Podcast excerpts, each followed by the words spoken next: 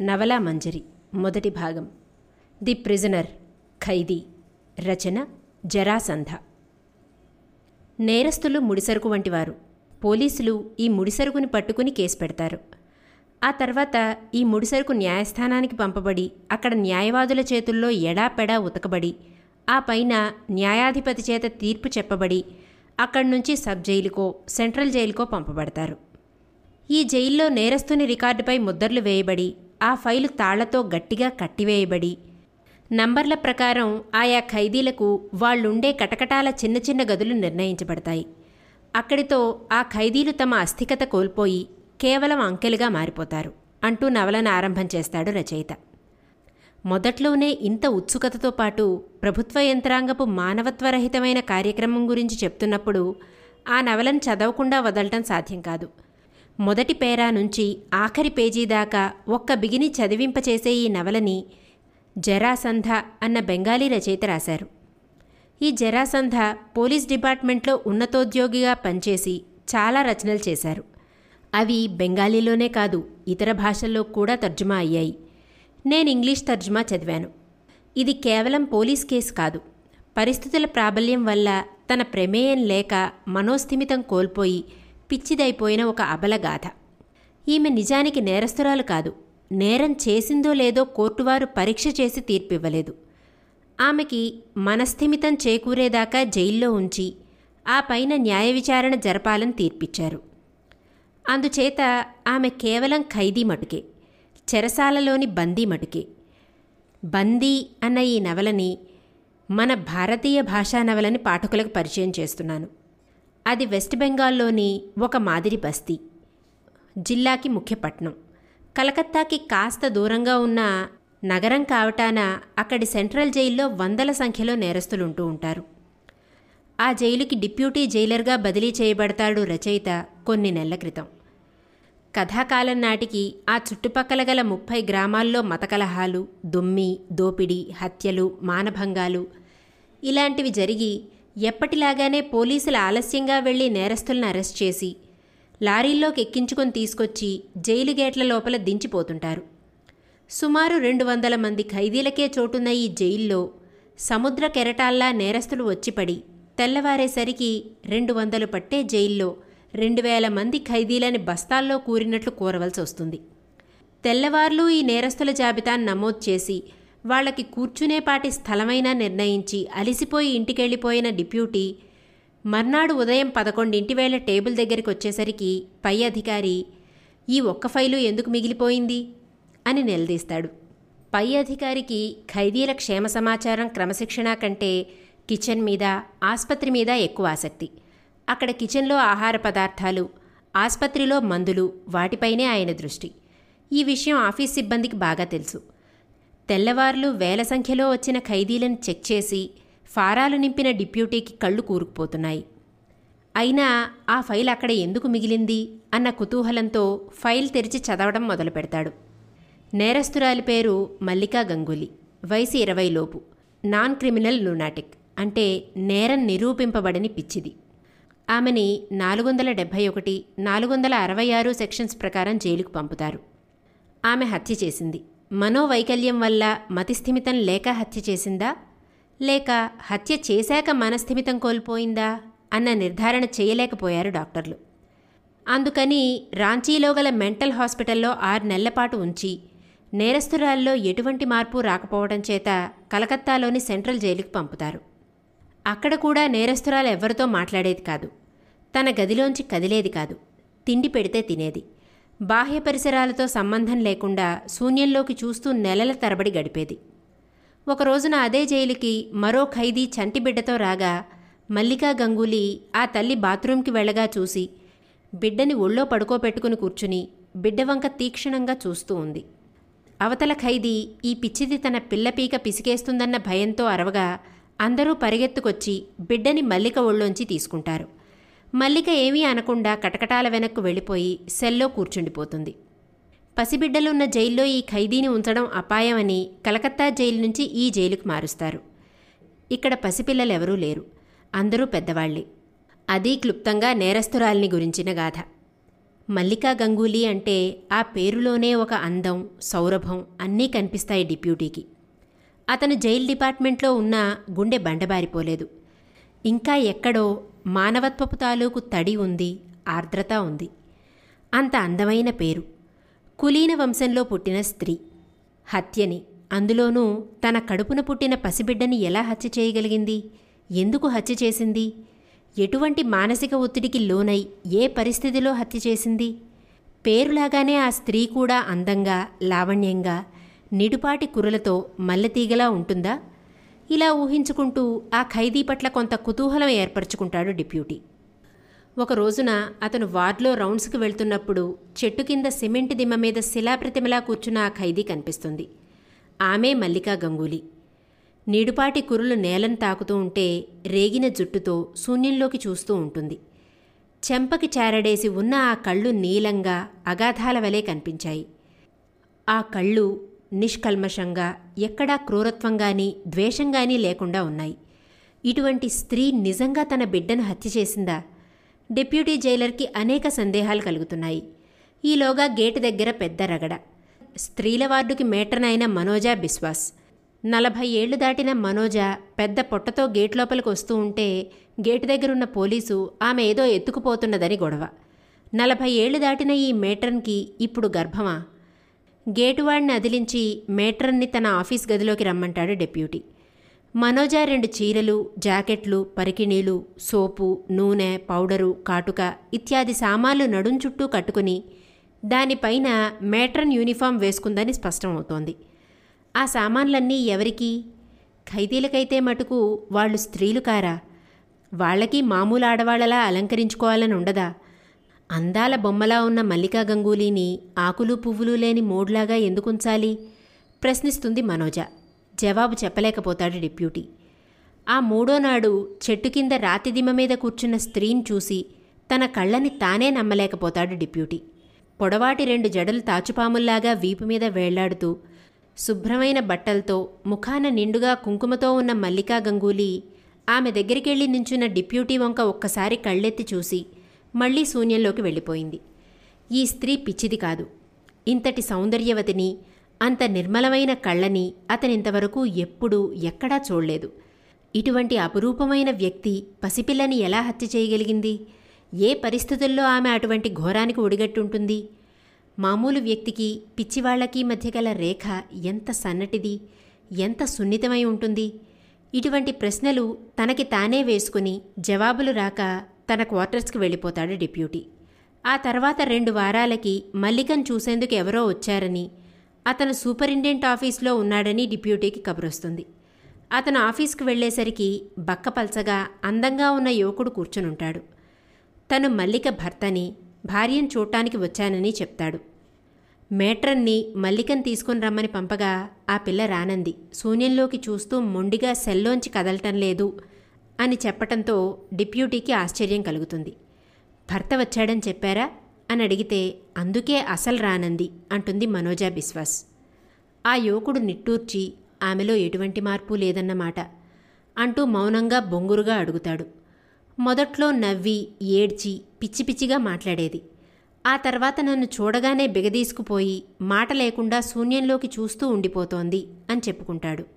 అంతేకాదు అతను అలహాబాద్ నుంచి కలకత్తా వచ్చి ఆ కలకత్తా జైలు నుంచి భార్యని ఇక్కడికి మార్చారని విని వెంటనే కలకత్తాలో రైలెక్కి కొండంత ఆశతో ఇక్కడికొచ్చాట. రాత్రి నిద్రలేక రైల్లో కూర్చునొచ్చి తిండి కూడా తినకుండా వచ్చిన ఆ యువకుణ్ణి చూస్తే డిప్యూటీకి జాలేసి ఇప్పుడేం చేస్తారు? అని అడిగితే రాత్రి పదింటికి రైలుంది అందులో వెళ్ళిపోతాను. స్టేషన్లో కూర్చుంటాను రైలొచ్చేదాకా అంటాడు నిస్పృహ నిరాశల తడికళ్ళతో డిప్యూటీ ఆ యువకుని బలవంత పెట్టి తన క్వార్టర్స్కి తీసుకువెళ్ళి భోజనం పెడతాడు. రాత్రి పదింటి దాకా ఇద్దరూ కబుర్లు చెప్పుకుంటారు. భోంచేసి డాబాలో కూర్చున్న మోతీష్ గంగూలీ దూరాన ఉన్న స్త్రీల వార్డు వంక చూస్తూ ప్రపంచంలో ఇంతకి మించిన దుర్ఘటన విషాదం ఎక్కడా ఉండదు. ఒకప్పుడు ఆమె నాకు సర్వస్వం అర్పించింది. నేను ఆమె సర్వం అనుకున్నాను. ఈనాడు ఆమె నన్ను చూడటానికి కూడా ఇష్టపడటం లేదు. ఇలా అవటానికి నేను కానీ ఆమె కానీ ఇద్దరిలో ఎవరూ కారణం కాదు. అయినప్పటికీ ఈనాడు ఎవరికి ఎవరం ఏమీ కాలేకపోతున్నాం. ఆ యువకుని కంఠంలో ఆవేదన బాధ విషాదం అన్నీ మూర్తీభవించున్నాయి. అటువంటి పరిస్థితులు ఎలా సంభవించాయో ఆ యువకుడు మనసు విప్పి తన గాథని వెళ్ళబోసుకుంటాడు డిప్యూటీ దగ్గర. మోతీష్ గంగూలీ హీరాలాల్ బాల్యం నుంచి మంచి స్నేహితులు. కాలేజీలో కూడా ఇద్దరూ కామర్స్ తీసుకుని కలిసి చదువుకున్నారు. అటువంటి హీరాలాల్ తన పెళ్ళికి మోతీష్ రాందే ఊరుకోనంటాడు. విపరీతంగా బలవంతం పెట్టడం చేత ఆడపెళ్ళివారి ఊరైన జెస్యూర్కి దగ్గరలో ఉన్న పల్లె ప్రాంతానికి వెళ్తాడు. కలకత్తా దాటి బయటికి పాదం పెట్టని మోతీష్ని తన పెళ్ళికి తీసుకువెళ్ళడానికి హీరాలాల్ మోతీష్ తల్లిదండ్రుల్ని భర్తని కోల్పోయిన చెల్లెలు మంజర్ని అందర్నీ బతిమిలాడి ఈ ప్రయాణానికి ఒప్పిస్తాడు. మంజరి అన్నగారి బట్టలన్నీ సర్దిపెట్టి తూర్పు బెంగాల్లోని అమ్మాయిలు అందంగా ఉండి వయసులో ఉన్న యువకుల్ని కామినీ పిశాచాల్లాగా వలవేసి పట్టుకుంటారు. జాగ్రత్తగా ఉండు అని హెచ్చరిస్తుంది. జస్యూరికి పదిహేను మైళ్ళ దూరంలో ఉన్న పల్లెటూరికి ఎడ్లబండిలో ప్రయాణం. ఆ తర్వాత ఒక మైలు దూరం బురదలో కూరుకుపోతూ కాలినడక కనీసం పెళ్ళికొడుకు కోసమైనా పల్లకి పంపలేదు అని పెళ్ళికొడుకు హీరాలాల్ సణుగుతుంటే తండ్రి మందలిస్తాడు. మన ఊరు వెళ్ళాక దంపతులిద్దరికీ పెద్ద ఎత్తున మేనా సవారీ ఊరేగింపు ఏర్పాటు చేస్తానులే అని. ఆడపెళ్ళివారు బీదవారు. పిల్లకి తల్లి తండ్రి లేరు. అక్కా బావల దగ్గర పెరుగుతోంది. బావగారు నియమనిష్టలు గల బ్రాహ్మణుడు. బాగా చదువుకున్న పండితుడు. దీపాలు పెట్టే వేళకి మగపెళ్ళివారు ఆడపెళ్ళివారు ఊరు చేరుకుంటారు.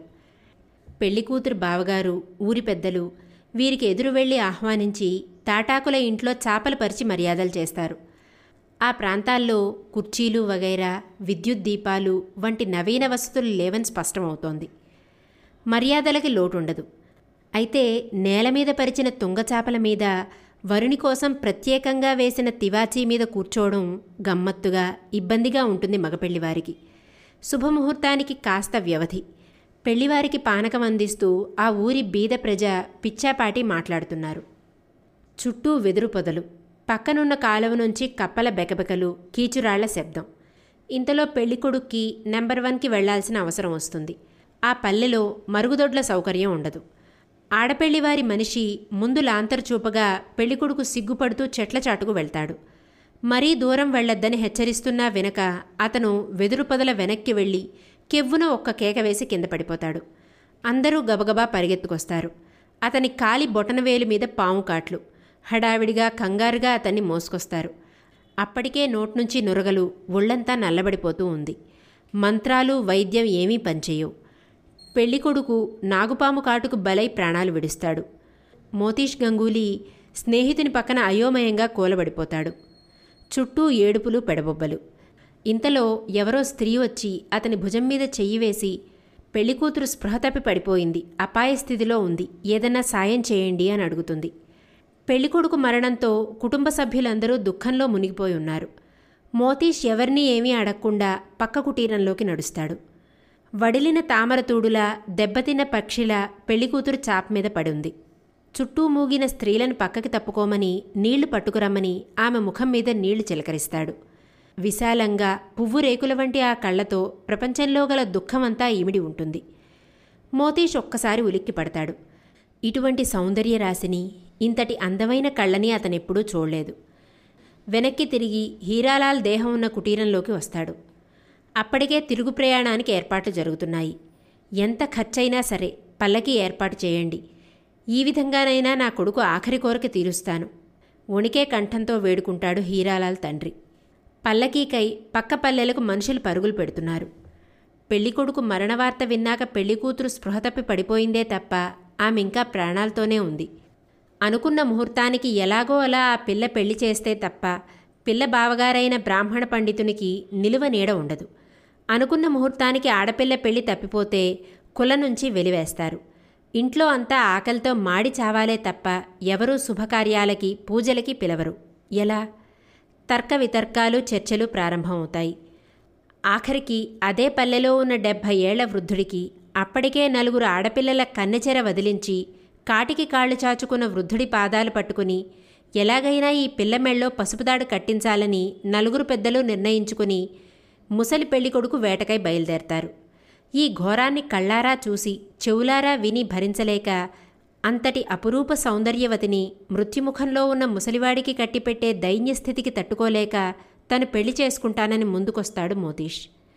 తన ఇంటి పేరు కులం గోత్రం చెప్పి తను కులీన బ్రాహ్మణ కుటుంబానికే కాదు సంపన్నుల కుటుంబానికి చెందినవాడినే అని చెప్పినప్పుడు పిల్ల బావగారు అతని పాదాల మీద పడి దైవస్వరూపుడని దండం పెడతాడు. ఒక పక్క విషాదం మరోవైపు వివాహం. హీరాలాల్ తండ్రి మోతీష్ చేస్తున్న పనిని ఆమోదించి అభినందిస్తాడు. తెలతెలవారుతూ ఉంటే పసుపు బట్టలతో నూతన దంపతులు వీధిగుమ్మం ముందు ప్రత్యక్షమయ్యేసరికి తల్లి సుషుమాదేవికి నోట మాట రాదు. చెల్లెలు మంజరి నిప్పులు కక్కుతున్న కళ్ళతో ఇంటి లోపలికి పరుగు పెడుతుంది. తండ్రి మాకు తెలియకుండా నీ ఇష్టం వచ్చినట్టు పెళ్ళి చేసుకున్నావు కాబట్టి ఈ ఇంట్లో నీకు చోటు లేదు పొమ్మంటాడు ఈ గందరగోళమంతా విని మోతీష్ తమ్ముడు జితీన్ మేడమించి కిందకొస్తాడు. భార్యను తీసుకుని బయటికి వెళ్ళిపోబోతున్న అన్నగారిని వదిన్ని రెండు చేతులతో ఆపి ఇది నీ ఇల్లు ఈ ఇంటి పెద్ద కొడుకువి. నీ గదిలోకి వదిన్ని తీసుకువెళ్ళు. ఎవరడ్డుకుంటారో చూస్తాను అంటాడు జితీన్. జితీన్ మోతీష్ కంటే రెండేళ్ళు చిన్న. మోతీష్ మెత్తని మనసు కలవాడు మొహమాటస్థుడు మితభాషి. దానికి పూర్తి వ్యతిరేకం జితీన్. అతను క్రికెట్ ప్లేయర్. చదువు మీద కంటే ఆటలపైన ఎక్కువ ధ్యాస. అలా గంగూలీ కుటుంబంలోకి పెద్ద కోడలు ప్రవేశిస్తుంది. ఆ ఇంట్లో మరిది తప్ప ఎవరూ మల్లికతో మాట్లాడరు. ఆ పిల్ల గది వదిలి బయటికి రావడానికి భయపడుతుంది. ఇంట్లో వంటవాడు పనివాళ్ళు అందరూ ఉంటారు. ఈ పిల్లకి తిని కూర్చోవాలంటే కష్టంగా ఉంటుంది. మాటిమాటికి తమ పల్లెటూరు అక్కడ లేచిన దగ్గర నుంచి పడుకునేదాకా ఇంటి పనులు చేసుకుని బావగారు నేర్పిన కావ్యాలు కథలు చదువుతూ కాలం గడిపే ఈ పిల్ల కలకత్తాలోని ఈ సంపన్నుల ఇంట బంగారు పంజరంలో బంధించబడిన చిలకలా గిజగిజలాడిపోతుంది. అయితే భర్త సాన్నిధ్యంలో అతను కనిపిస్తే చాలు అని సర్వము మర్చిపోయి అతని సేవలో ప్రేమలో అన్నీ మర్చిపోతూ ఉంటుంది. గంగూలీ పెద్ద కొడుకు ఎవరో పల్లెటూరి పిల్లని పెళ్ళి చేసుకొచ్చాడని విన్న బంధువులంతా ముఖ్యంగా కలకత్తాలోని బంధువులంతా ఏదో ఒక నెపంతో ఇంటికి రావటం. ఆ పిల్ల వాళ్ళనుకున్నట్లు పల్లెటూరి బయటు కాక అపురూప సౌందర్యరాశి కావటం. నిరాభరణంగా ఉన్న ఆమె ముఖంలోని వర్చస్సుకి కళ్ళలోని కాంతికి వినయ విధేయతలకి మెచ్చి గంగూలీ అదృష్టవంతుడు అని ప్రశంసాపత్రాన్నిచ్చి వెళ్ళడం జరుగుతుండేది. ఇంటి పెత్తనం ఆఖరికి టీ కాసడం దగ్గర నుంచి వంటింటి వ్యవహారం దాకా అన్నీ ఆడపడుచు మంజరి చేతుల మీదుగా జరగాల్సిందే. రోజులిలా భారంగా గడుస్తూ ఉండగా ఒక రోజున వంట మంచి జబ్బు పడతాడు. వంట ఎవరు చేస్తారు? అత్తగారు రోగిష్టి. ఆడపడుచు అంత పని చేయలేదు. మల్లిక నేను వంట చేస్తాను. ఒక్కరోజు నాకు అవకాశం ఇవ్వండి అని ఆడబడుచుని బతిమాలి వంటింట్లోకి ప్రవేశిస్తుంది. ఆ రోజున ఆమె చేతి వంట రుచి చూసిన ఇంటిల్లి పాది మామగారితో సహా ఆ పిల్లని ప్రశంసిస్తారు. భర్త మోతీష్ మరిది జితీన్ మటుకు వంటింటి బరువు నేనెత్తిన పడుతుంది జాగ్రత్త. వంట మనిషిని పూర్తిగా తీసేస్తారు అని హెచ్చరిస్తారు. అయితే మల్లికకి చాలా ఆనందం కలుగుతుంది. ఈ ఇంట్లో తన స్థానం కోడలిగా స్థిరపడింది అన్న సంతోషం కలుగుతుంది. అంతేకాదు తనని ఈ ఇంటి వాళ్ళు కోడలిగా అంగీకరించారు. తన జీవితం సార్థకమైంది అని పొంగిపోతుంది. భర్త ప్రేమ అత్తమామల ఆదరణ ఇంతకంటే తనకేం కావాలి? ఎక్కడో మారుమూల పల్లెలో జన్మించిన తనకి ఇంత అదృష్టమా? మోతీష్ గంగూలీకి కలకత్తాలో ఉండటం ఇష్టం ఉండదు. తను భార్య విడిగా మరో ఊర్లో ఉండాలని భార్యని పోషించుకోగల సమర్థత తనకి ఉందని అలహాబాద్ ఉద్యోగం కోసం వెళ్తాడు. మల్లికకి భర్త పరాయి ఊర్లో ఉద్యోగం చేయటం ఇష్టం ఉండదు. ఇప్పుడిప్పుడే తన ఈ కుటుంబంలో కలిసిపోయి ప్రేమాదరణలు పొందుతోంది. ఈ కుటుంబం అంతటికీ సేవ చేయటంలో తనకి పరిపూర్ణమైన ఆనందం కలుగుతోంది. మామగారు అత్తగారు చెప్పినట్లు భర్త మామగారి వర్తకంలో భాగస్థుడుగా ఎందుకుండకూడదు? కానీ బయటికనే ధైర్యం లేదు. మల్లిక మెల్లిమెల్లిగా అందరికీ ప్రేమాస్పదురాలవుతోంది. ఆమె చేతి వంటను మామగారు మనస్ఫూర్తిగా మెచ్చుకొని తింటున్నారు. మంజరి కూడా ఆమె పట్ల వాత్సల్యం చూపిస్తోంది. ఈలోగా కలకత్తాలోని బంధువులింట పెళ్ళికి వీరికి పిలుపొస్తుంది. మంజరి అత్తగారు కలిసి మల్లికకు విలువైన నగలు చీరలు కొంటారు. గంగూలీ ఇంటి కోడలు అందంలోనే కాదు ఐశ్వర్యంలో కూడా ఎవరికీ తీసిపోదని ప్రదర్శించడానికి. ఆ పెళ్ళికి అలహాబాద్ నుంచి మోతీష్ కూడా వస్తాడు. పెళ్ళైన మర్నాడే అలహాబాద్కి తీసుకెళ్ళిపోతానని ఏర్పాట్లన్నీ చేస్తాడు. కానీ మల్లిక మనసులో ఏదో శంక. పెద్ద ఆపదేదో రాబోతోందన్న భయం. ఈ పెళ్ళికి ముందే వెళ్ళిపోదాం ఉంటుంది కానీ అత్తమావలికి కోపం వస్తుందని మళ్ళీ ఊరుకుంటుంది. పెళ్ళి రోజున మధ్యాహ్నం మంజరి కొత్త కోడల్ని ప్రత్యేకం అలంకరించి తలదువ్వి ఒంటినిండా నగలు పెట్టి ఖరీదైన పట్టుచీర కట్టించి అద్దంలో ప్రతిబింబం చూసుకోమంటుంది. మల్లిక సిగ్గుపడుతుంది కానీ మంజరికి మరదలి ముఖంలో ఒక దివ్యత్వం అపూర్వ తేజస్సు కనపడి అప్పటిదాకా ఉన్న నిర్లక్ష్యం ఈసు మటుమాయమైపోతాయి. ఆ రాత్రి లగ్నం ముగిశాక భర్తతో పాటు కలకత్తా నగరమంతా చూసి రావాలని మల్లిక చిరకాల వాంఛితం. పెళ్ళి పందిట్లో అందరి కళ్ళు ఈ అపూర్వ సౌందర్యవతిపైనే ఉంటాయి. లగ్నం అయ్యాక తలనొప్పిగా ఉందన్న సాకుతో భార్యను తీసుకుని టాక్సీలో ఊరంతా తిప్పుతాడు మోతీష్. ఈ యువజంట సరససల్లాపాలని టాక్సీ డ్రైవర్ గమనిస్తున్నాడని కూడా వారికి తెలియదు అంత మైమర్చిపోయి ఉంటారు. బయట విపరీతమైన వర్షం. ట్యాక్సీ ఇంటి ముందు ఆగింది మోతీష్ భార్య వర్షంలో తడిసిపోతుందేమోనన్న ఆదుర్దాతో ముందుగా తాను వెళ్ళి గేటు తెరిచి ఆ పైన ఆవరణలోకి టాక్సీ తీసుకెళ్దామని అతను కారు దిగి గేటు దగ్గరకు వచ్చేసరికి వెనక నుంచి భార్య అరుపులు టాక్సీ కదిలి వెళ్ళిపోతున్న శబ్దం. ఈ హఠాత్ పరిణామానికి తట్టుకోలేక మోతీష్ కేకలేసుకుంటూ టాక్సీ వెంట పరిగెడతాడు. అప్పటికే టాక్సీ కనుమరుగైపోతుంది. ఆ తర్వాత గంగూలీ కుటుంబం కలకత్తా అంతా వెతుకుతారు. పోలీస్ రిపోర్ట్ ఇస్తారు. తమ బంధువర్గంలో గల పెద్ద పోలీస్ ఆఫీసర్ ద్వారా ఊరంతా గాలిస్తారు. ఎక్కడా మల్లిక జాడ తెలీదు. మూడో రోజు తెలతెలవారుతూ ఉంటే వీధిలోని చెత్త తొట్టి దగ్గర ఒక స్త్రీని ఎవరో పడేసి వెళ్తుంటే పని మనిషి ఎవరా అని దగ్గరికి వెళ్ళి చూస్తుంది. ఒంటి నిండా తెల్లని పంచె చుట్టబడి అపస్మారక స్థితిలో పడుంటుంది మల్లిక. పనిమంచి కేకలతో ఇంట్లో వారు పరిగెత్తుకొస్తారు. ఈ లోపల డాక్టర్ని పిలిపించడం అతను పరీక్ష చేసి దైహికంగా పెద్ద దెబ్బలు లేవు గాని పెద్ద అఖాతంలో కూరుకుపోయిందని జాగ్రత్తగా సేవ చేస్తే తప్ప మామూలు మనిషి అవదని ఇంట్లో కంటే నర్సింగ్ హోంలో ఎక్కువ సదుపాయంగా ఉంటుందని చెప్తాడు. డాక్టర్ సలహా ప్రకారం నర్సింగ్ హోంలో చేరుస్తారు. మూడు రోజులకు కానీ మల్లికకు స్పృహ రాదు. కళ్ళు తెరిచి చూసి నేనెక్కడున్నాను? అని నూతిలోంచిలాగా నీరసంగా ప్రశ్నించేసరికి పక్కన భర్త ఆప్యాయంగా నా పక్కనున్నావు అంటూ మీద చెయ్యి వేసి ధైర్యం చెప్పబోతే మల్లిక పావును చూసినట్లు భయపడి నన్ను ముట్టుకోకండి. మీరంతా నన్ను తాక్కూడదు. వెళ్ళిపోండి. దూరంగా వెళ్ళిపోండి అని పెద్దగా కేకలు పెడుతూ స్పృహ కోల్పోయి విరుచుకుపడుతుంది. ఆ తర్వాత రెండు నెలలపాటు మల్లిక నర్సింగ్ హోంలో ఉంటుంది. వారానికి ఒకసారి అలహాబాద్ నుంచి వచ్చిన భర్తతో కానీ భర్త తరపు వాళ్ళతో కానీ మాట్లాడదు. రాయిలా బిగుసుకుపోయి చూడటం తప్ప ఆడబడుచు మంజరి తన ప్రమేయం లేకుండా జరిగిన దుర్ఘటన గురించి అంత చేటు బాధపడకూడదని ఇందులో తన తప్పేం లేదు కాబట్టి ఆరోగ్యం కుదుటపడింది కనుక ఇంటికొచ్చేయి అని బతిమిలాడుతుంది. కానీ మల్లికకు ఈ నర్సింగ్ హోం వదిలి తన అత్తవారింటికి వెళ్ళడం అసలు బయట ప్రపంచాన్ని చూడటం కూడా ఇష్టం లేదు.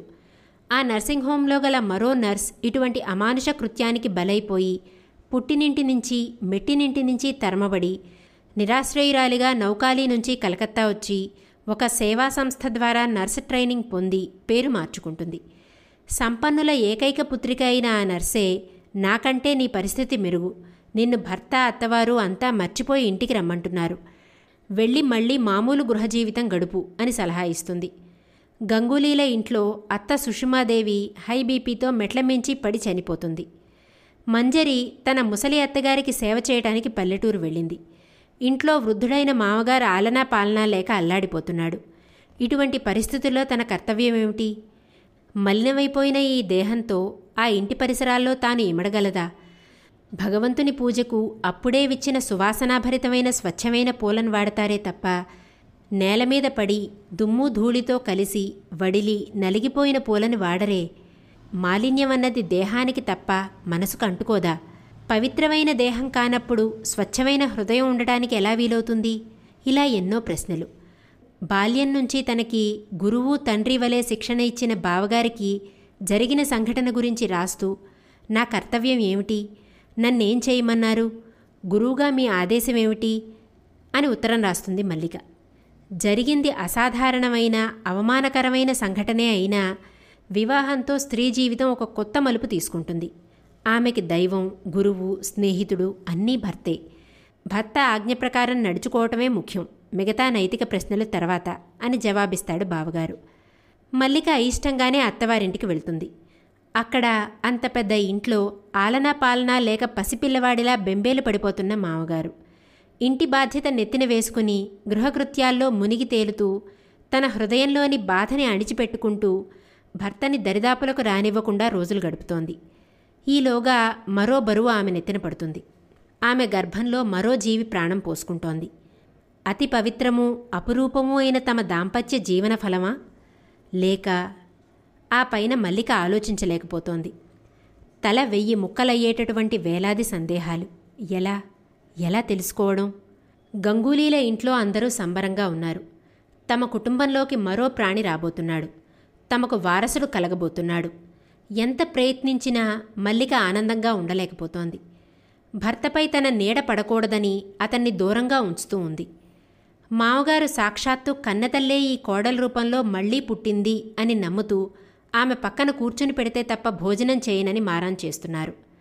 ఇంట్లో అందరూ ఆ దుర్ఘటన జరగనట్లే మామూలుగా ప్రవర్తిస్తున్నారు. అయితే మల్లికకు మటుకు ఆ మానసిక గాయం మానలేదు.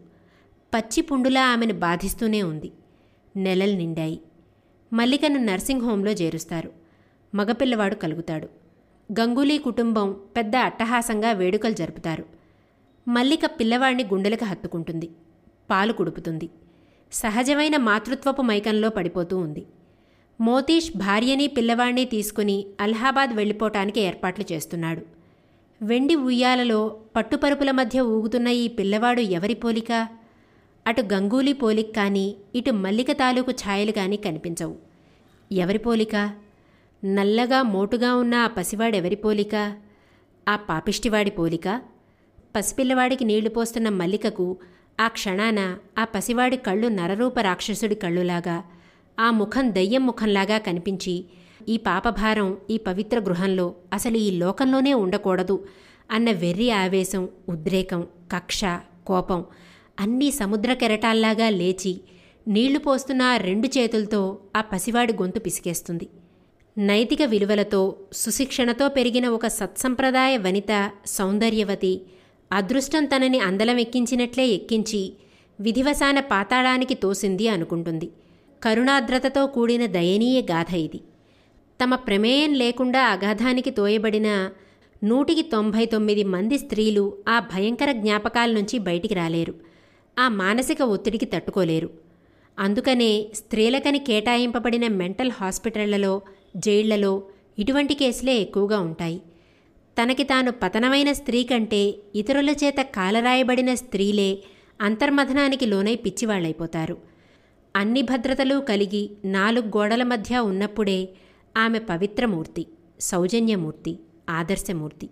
ఆ గోడల్లో ఏ ఒకటి బీటలు వారినా ఆమె హృదయం పగిలి పిచ్చిదవుతుంది అంటూ ఈ భారమైన గాథని ముగిస్తాడు రచయిత. ఈ శీర్షికలోని అన్ని భాగాలను వినడానికి దాసు భాషితం యాప్ను ఇప్పుడే డౌన్లోడ్ చేసుకోండి. లింకు డిస్క్రిప్షన్లో ఉంది. ప్రపంచవ్యాప్తంగా తెలుగువారు ఇష్టపడే అతిపెద్ద తెలుగు శ్రవణ పుస్తకాల యాప్ దాసు భాషితం. ఎంతో ఉచిత కాంటెంట్తో పాటు సాహిత్యం సైన్స్ అద్వైతం ద్వారా వ్యక్తిగత వృత్తిపర ఆధ్యాత్మిక ఎదుగుదలకు సోపానం కావడం దాసు భాషితం ప్రత్యేకత. మరిన్ని మంచి శ్రవణ పుస్తకాల కోసం దాసు భాషితం యాప్ను గూగుల్ ప్లేస్టోర్ యాపిల్ యాప్ స్టోర్ల నుండి నేడే డౌన్లోడ్ చేసుకోండి.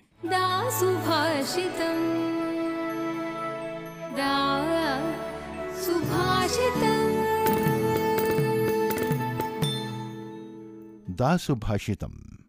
సమగ్ర శ్రేయస్సుకు సోపానం. WWW dot Dasubhashitam dot com